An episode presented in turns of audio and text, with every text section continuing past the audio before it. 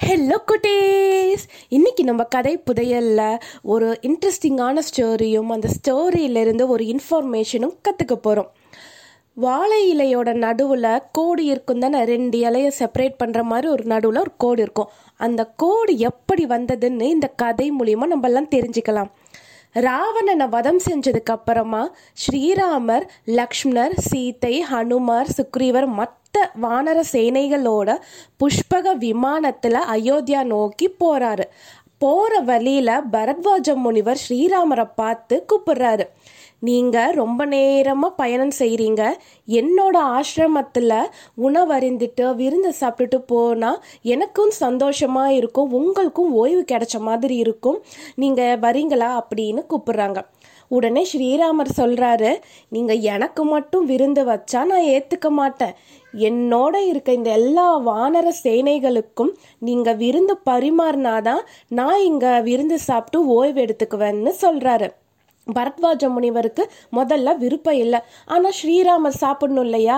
அதனால சரி என்னால் எல்லாத்துக்குமே விருந்து இங்கே இருக்க எல்லாத்துக்குமே பரிமாற முடியும்னு கர்வமாக பதில் சொல்கிறாரு ஸ்ரீராமர் பரத்வாஜ முனிவர் கர்வமாக பதில் சொல்கிறாருங்கிறத புரிஞ்சுக்கிறாரு.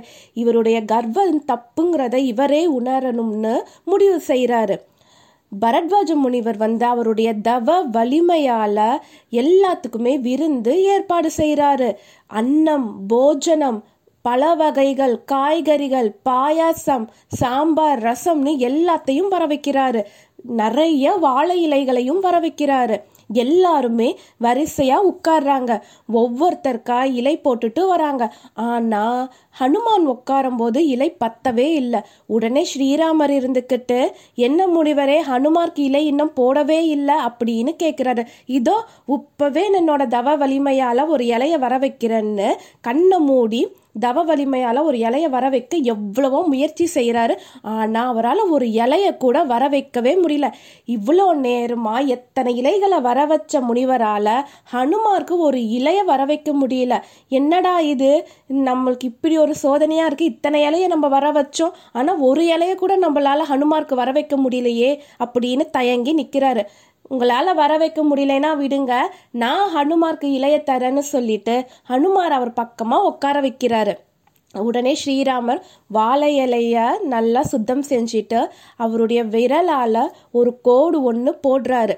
அதாவது கோடுக்கு மேல் பக்கம் ஒரு பக்கம் ஹனுமார் உட்காந்துருக்காரு இன்னொரு பக்கம் ஸ்ரீராமர் உட்காந்துருக்காரு ஹனுமார் வந்து என்னோட இலையிலேயே உட்காந்து சாப்பிடுவாருன்னு பதில் சொல்கிறாரு உடனே ஹனுமாருக்கு ஒன்றும் புரியலை. உடனே ஸ்ரீராமர் கிட்ட போய் சொல்கிறாரு சுவாமி நீங்களோ ஸ்ரீராமர் நானோ ஒரு வானரன்.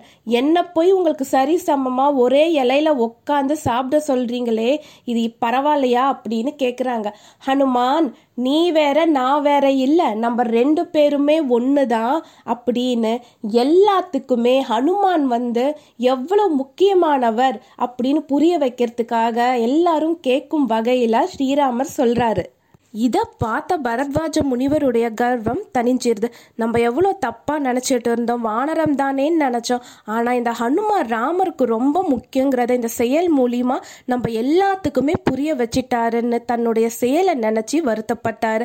அதுக்கப்புறமா எல்லாத்துக்குமே விருந்து பரிமாறப்படுது. மேல் பக்கமாக பார்த்தோம்னா வானரம் உண்ணும் வகையில் பழங்கள் காய்கறிகள் பச்சடி எல்லாம் பரிமாறப்படுது.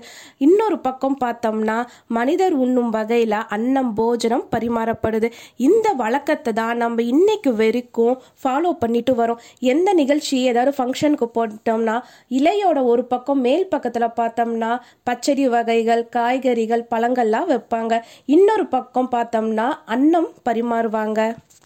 இப்படிதான் வாழை இலையில கோடு வந்தது. ராமாயண காலகட்டத்துக்கு முன்னாடி பார்த்தோம்னா வாழை இலை பிளெயினாக இருந்தது. இந்த சம்பவத்துக்கு அப்புறமா தான் வாழை இலையோட நடுவில் கோடு வந்தது.